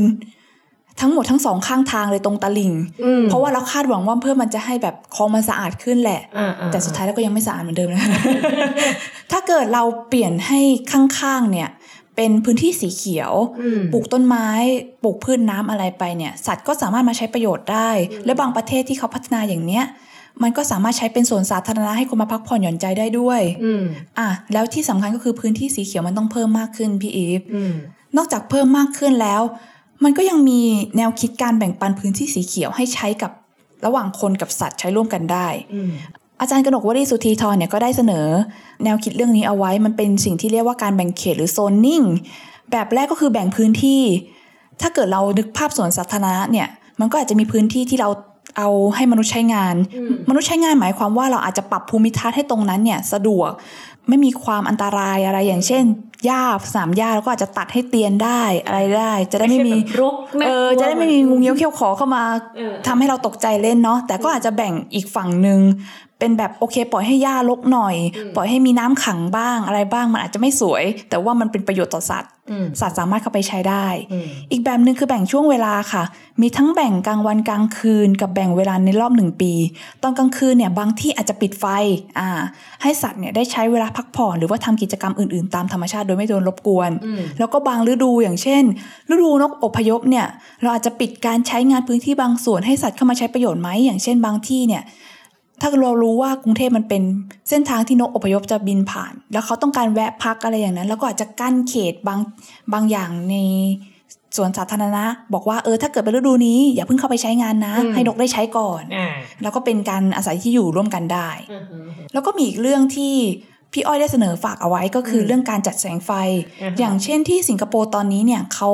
ถือว่าการจัดแสงไฟไม่ให้เป็นพร่าขึ้นไปบนท้องฟ้าเพื่อไม่ให้มันไปรบกวนการใช้ชีวิตของสัตว์อะไรทำนองนี้เนี่ยถือว่าเป็นแผนแม่บทของการพัฒนาประเทศอยู่เหมือนกันนะคะเป็นสิ่งที่เขาให้ความสำคัญแล้วถ้าเกิดเราก็อาจจะสามารถออกแบบได้ว่าเราควรจะปรับให้พื้นที่ตรงไหนมีแสงไฟไหมหรือว่าเราสามารถปรับให้การกระจายไฟไม่ให้มันพร่าขึ้นสู่ท้องฟ้ามากเกินไปให้มันส่องเฉพาะส่วนที่เราอยากจะเห็นแล้วก็บางโซนถ้ามันมีไฟไปเลยเป็นไปได้ไหมเพื่อให้สัตว์กลางคืนได้อยู่อย่างสงบนี่ก็เป็นเรื่องของสัตว์ในเมืองที่อยากจะเอามาเล่าให้ฟังกันค่ะคือไม่ได้คิดถึงแต่คนต้องคิดถึงสัตว์ด้วยไม่ว่าจะทำอะไรขึ้นมาเนาะค่ะค่ะโอเคเมื่อกี้ฟังอ้ายพูดเรื่องแสงไฟแล้วมัน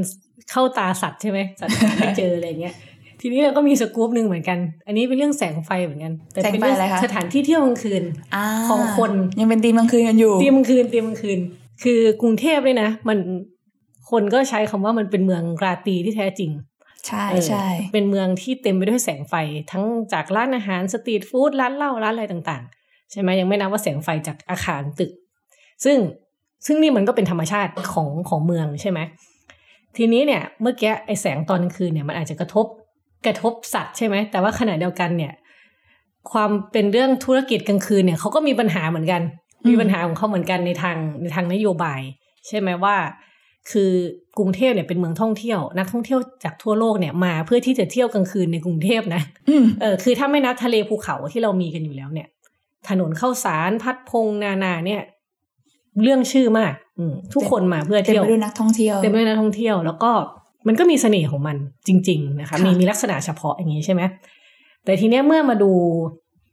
าดู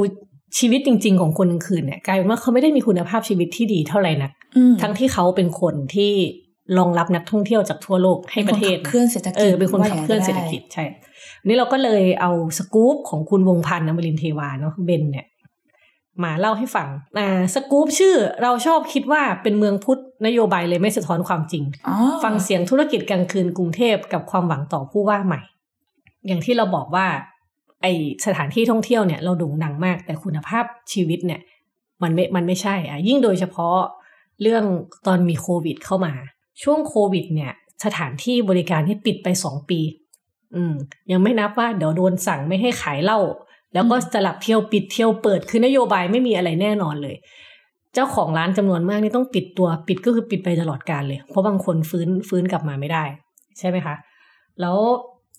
ทีนี้แต่เดิมเนี่ยถนนข้าวสารเนี่ยต้อนรับนักท่องเที่ยววันหนึ่งเนี่ยวันละ 20,000 คนเลยนะรายได้สะพัดวันละกว่า20ล้านบาทแต่พอโควิดมารายได้หายไปเกือบ 100% มันเป็นไปได้ไงหายไปเกือบ 100% เพราะมันปิดไงมันปิดสนิทเพราะว่าตอนนั้นพี่ก็เคยทำสกู๊ปไอตอนเดินดูถนนข้าวสารก็เงียบสนิทเลยใช่ไหมแต่ทีนี้ปัญหาก็คือว่าพอสถานการณ์เริ่มคลี่คลายแล้วอะกลายเป็นก็ยังต้องมาใช้กฎหนักกฎเข้มเหมือนเดิมเช่นกำหนดเวลาขายแอลกอฮอล์ให้ถือดื่มถึง 3 ทุ่มอย่างเงี้ยถามว่า3 ทุ่มคนเพิ่งฟื้นจากเมื่อคืนด้วยซ้ำคนเพิ่งออกมาจากบ้านด้วยซ้ำนักเที่ยวกลางคืนเนี่ยก็ต้องปิดแหละแล้วทำยังไงคุณนักท่องเที่ยวเขาก็ไม่อยากมาใช่ไหมอันนี้คือเสียงจากผู้ประกอบการเขาก็รู้สึกว่ามันไม่สอดคล้องความเป็นจริงแล้วถามว่าไอ้เวลาเรามันติดเชื้อกันเนี่ยโรคระบาดครั้งใหญ่เนี่ยมันไม่ใช่ติดที่ร้านเหล้าอย่างเดียวนะ แต่ว่าร้านเหล้ากลายเป็นต้องรับกรรมว่าคุณเป็นที่แหล่งรวม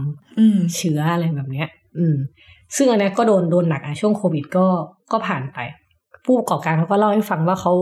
สูญเสียรายได้อะไรเท่าไหร่ก็อาจจะต้องมาให้อ่านในรายละเอียดกันนะคะแล้วทีนี้เนี่ยมันไม่ใช่แค่เรื่องว่ากำหนดเวลาเปิดปิดขายแอลกอฮอล์อะไรละมันเป็นเรื่องการจัดระเบียบเกี่ยวกับสถานบันเทิงอ่ะก็คืออันนี้คือจากชื่อเรื่องเลยก็คือว่าตอนนี้รัฐไทยหรือผู้มีอำนาจในประเทศไทยเนี่ยชอบคิดว่าเราเป็นเมืองพุทธเราเป็นเมืองพุทธเราก็เลยจะต้องอะไรไม่ขายเหล้าเหรอเราจะต้องแบบคือจะมีกรอบศีลธรรมเข้ามาครอบใช่ไหมเราก็เลยทำอะไรที่มันไม่สะท้อนความเป็นจริง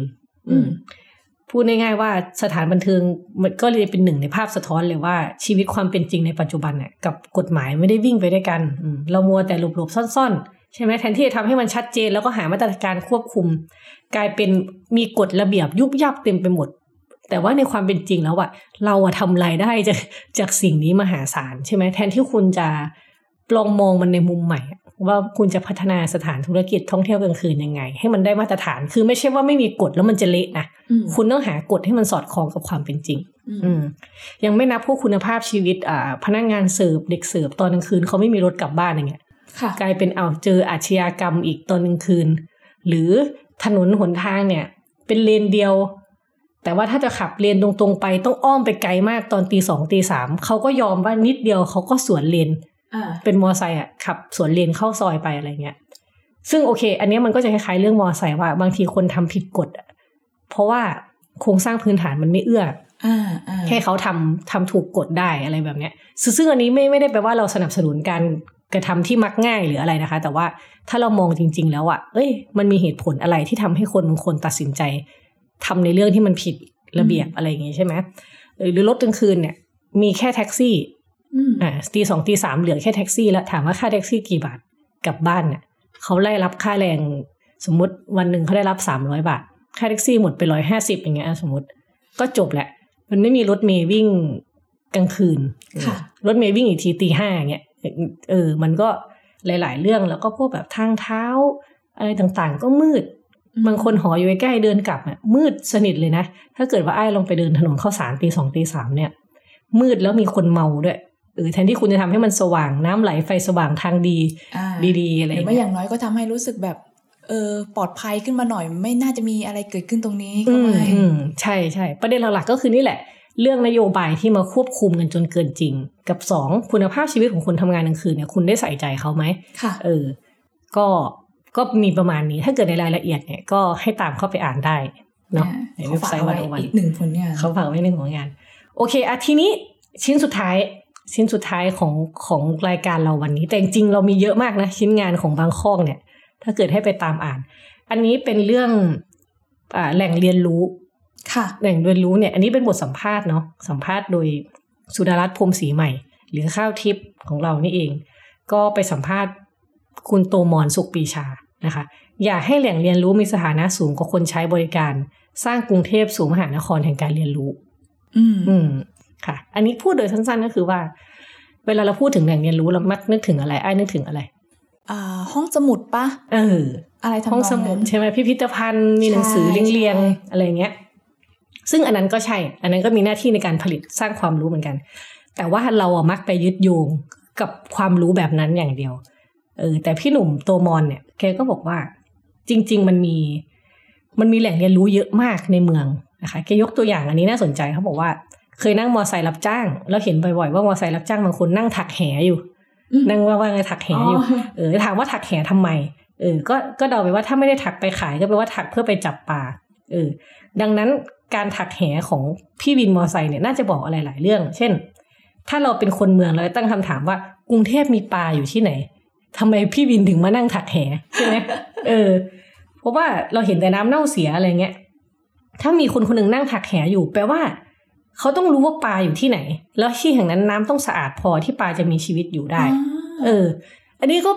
ก็คิดลึกเนาะแต่ว่าจริงๆแล้วมันใช่นะการที่เราเห็นชีวิตผู้คนในเมืองเนี่ยเราสามารถตั้งคำถามแล้วหาความรู้ไปได้เรื่อยๆได้หรือก็คืออย่าไปเจาะจงว่าเราจะต้องไปหาความรู้จากบางสถานที่เท่านั้นแต่ว่าเราสามารถสังเกตจากวิถีชีวิตของคนเมืองได้ไหม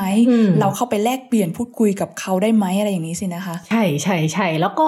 คือคนมักจะมองว่าแต่ก่อนความรู้มันเป็นสิ่งที่ส่งมาจากข้างบนลงสู่ข้างล่างเราเป็นคนรับความรู้เท่านั้นมีกระทรวงมีหลักสูตรมีกระทรวงมีหลักสูตรหรือห้องสมุดเนี่ยก็คัดแต่หนังสือที่คนอยากรัฐอยากให้เราอ่านอย่างเงี้ยหรือพิพิธภัณฑ์เนี่ยก็เล่าแต่เรื่องที่บางทีมันอยู่ไกลตัวเรามากอะไรอย่างเงี้ยแต่ว่ามันเป็นไปได้ไหมที่การเรียนรู้ของเรามันจะเปลี่ยนจากท็อปดาวเป็นบอททอมอัพก็คือจากล่างขึ้นบนเราสามารถเนี่ยเหมือนที่ยกตัวอย่างพี่หนุ่มยกตัวอย่างเราก็ศึกษาจากชีวิตคนได้อะไรได้ใช่ไหมคะซึ่งมันยังมีอีกเรื่องหนึ่งเช่นพวกสวนสาธารณะอันนี้เป็นเรื่องที่รัฐหรือกทม.ผู้ว่าเนี่ยเข้ามาสนับสนุนได้ใช่ไหมเพราะว่าแบบบางที่เนี่ยบางคนมาเรียนรู้การเตะตะก้อได้ในสวนสาธารณะใกล้ๆบ้านนะหรือว่าใต้ทางด่วนอะไรที่เขาเห็นกันนะพี่หนุ่มบอกว่าเราอาจจะมีนักตะก้อทีมชาติเกิดขึ้นจากส่วนเล็กๆแห่งนี้ก็ได้ให้มันมีพื้นที่ในการเรียนรู้ซึ่งการเรียนรู้ที่เราบอกมันไม่ใช่แค่หนังสือเนาะมันเรียนรู้ชีวิตผู้คนพอฟังอย่างนี้แล้วไอ้นึกถึงคำว่าแบบการสร้างคอมมูนิตี้ให้คนมารวมกันเลยนะคะแต่ว่าคอมมูนิตี้ที่ว่าก็อาจจะต้องอาศัยสเปซอะไรบางอย่างที่มันเอื้ออำนวยต่อการแบบพูดคุยจับกลุ่มรวมตัวกันด้วยใช่แล้วก็ความรู้ต้องไม่ยัดเยียดเนาะไม่ใช่แบบว่าแบบโอ้ยรัฐอยากให้เรารู้อันนี้แล้วก็ยัดเยียดเราผ่านอะไรต่างๆบางทีเราไม่อยากรู้อ่ะเราอยากรู้เรื่องแบบมีปลาอยู่ที่ไหนในกรุงเทพใช่พี่หนุ่มก็บอกว่าเรื่องสำคัญก็คือเราต้องมีสำนึกว่าแหล่งเรียนรู้เนี่ยมันช่วยสร้างสังคมกับกันเนี่ยสังคมก็มีส่วนในการสร้างแหล่งเรียนรู้ด้วยคือแหล่งเรียนรู้ไม่ได้อยู่เหนือคนอื่นอย่าให้แหล่งเรียนรู้เนี่ยเป็นเรื่องของความรู้คืออำนาจและมีสถานะที่อยู่สูงกว่าคนเข้ามาใช้บริการเพราะนั่นจะทำให้เกิดภาพว่าความรู้คือสิ่งที่จริงจังน่ากลัวคือมันไม่ใช่แค่ว่าฉันจะทำห้องสมุดสำหรับการเรียนรู้ฉันมีหนังสือวิชาการสุดยอดของโลกอยู่ในนี้แล้วพวกเธอต้องเข้ามาหาฉันมันไม่ใช่แบบนั้นแต่เราต้องรู้ด้วยว่าผู้คนและชุมชนต้องการอะไรแล้วผสมความต้องการของผู้คนเข้ากับความรู้ใหม่ๆให้กลมกล่อมค่ะอันนี้คือก็ในกรณีที่ถ้าคุณจะทำห้องสมุดเนี่ยคุณไม่ต้องไม่ให้คนปีนกระไดอ่านเนี่ยก็ประมาณนี้ซึ่งพี่หนุ่มก็เขาก็สรุปไว้ตอนท้ายนะน่าสนใจมากบอกว่าคือข้าวทิพย์เนี่ยคนสัมภาษณ์เนี่ยถามว่ามันมีประเด็นอื่นๆอีกไหมที่เราต้องนึกถึงถ้าเกิดว่าอยากสร้างองค์ความรู้ให้กลายเป็นทรัพยากรของประชาชนพี่หนุ่มก็บอกว่ามีเรื่องที่เขาสนใจอยู่ส่วนตัวคือเรื่องการสร้างกระบวนการเรียนรู้ที่เรียกว่า Meta Learning หรือการเชื่อมโยงให้เห็นว่าในสังคมไทยมีใครสร้างความรู้อะไรอยู่ที่ไหนบ้างแล้วซึ่งเป็นเรื่องสำคัญในโลกยุคใหม่ที่มีข้อมูลข่าวสารมากมายจนเลือกไม่ถูกแล้วก็เกิด Paradox of Choice ขึ้นมาสมมุตินะนิดนึงถ้าจะเรียนเปียโนเนี่ยแต่ก่อนมีแค่โรงเรียนดนตรีแห่งเดียวให้เรียนใช่ไหมแต่เขาอาจจะมีวิธีสอนแบบนั้นแบบเดียวแต่ถ้าคนนึงไม่ชอบวิธีสอนแบบนั้นล่ะเขาก็อาจจะเกลียดเปียโนไปเลยก็ได้ใช่ไหมแต่ว่าในปัจจุบันเนี่ยมีวิธีสอนเปียโนเป็น10แบบใน YouTube นั่นหมายความว่าเราสามารถใช้ Meta Learning เพื่อดูก่อนว่ามีวิธีสอนเปียโนแบบไหนที่เหมาะกับเราได้ก็คือความรู้ที่หลากหลายนั่นแหละแล้วก็ค่อยๆดูค่อยๆสนใจกันไปนะคะซึ่งพี่หนุ่มก็บอกว่าขั้นตอนของ Meta Learning เนี่ยก็เลยสำคัญมากๆมันจะไปตอบโจทย์ทั้งเรื่อง Supply แล้วก็ Demand ทางความรู้ให้คนได้ด้วยเนาะก็ทำให้คนได้เห็นภาพใหญ่ขององค์ความรู้ก่อนที่จะกระโดดเข้าไปศึกษาเรื่องที่สนใจอย่างจริงจังนะคะเพราะฉะนั้นระบบนิเวศของการเรียนรู้จึงเป็นจักรวาลที่ใหญ่มากและต้องการการดูแลอย่างเข้าใจจริงๆซึ่งก็ต้องบอกว่าไม่ใช่เรื่องง่ายเลยค่ะก็ต้องเป็นสิ่งที่เราก็ต้องใช้คำว่าเรียนรู้กันต่อไปค่ะ ก็วันนี้เราคุยกันหลายเรื่องเนาะจริงๆมันเหมือนจะไม่เกี่ยวกันแต่มันก็เชื่อมโยงกันหมดนะคะเรื่องสัตว์ในเมืองของอ้ายเนี่ยมันก็ต้องอาศัยความสมดุลแล้วก็ความเข้าใจทางวิทยาศาสตร์ด้วยซึ่งความเข้าใจสิ่งเหล่านี้เนี่ยมันก็เชื่อมโยงกับการมีแหล่งเรียนรู้ในเมืองด้วยว่าเราจะเรียนรู้ผู้คนได้ยังไงแล้วเราจะเข้าถึงแหล่งเรียนรู้ต่างๆได้ไงถ้าเราไม่มีการคมนาคมที่ดีใช่ไหมคะเนี่ยเป็นยังไงหาเรื่องเชื่อม ก็เข้ากันได้ก็เข้ากันได้ค่ะวันนี้เราก็คุยกันมาพอสมควรแล้ววันโอวันอินโฟคัสก็ขอขอบคุณทุกท่านที่ยังอยู่ฟังกันอยู่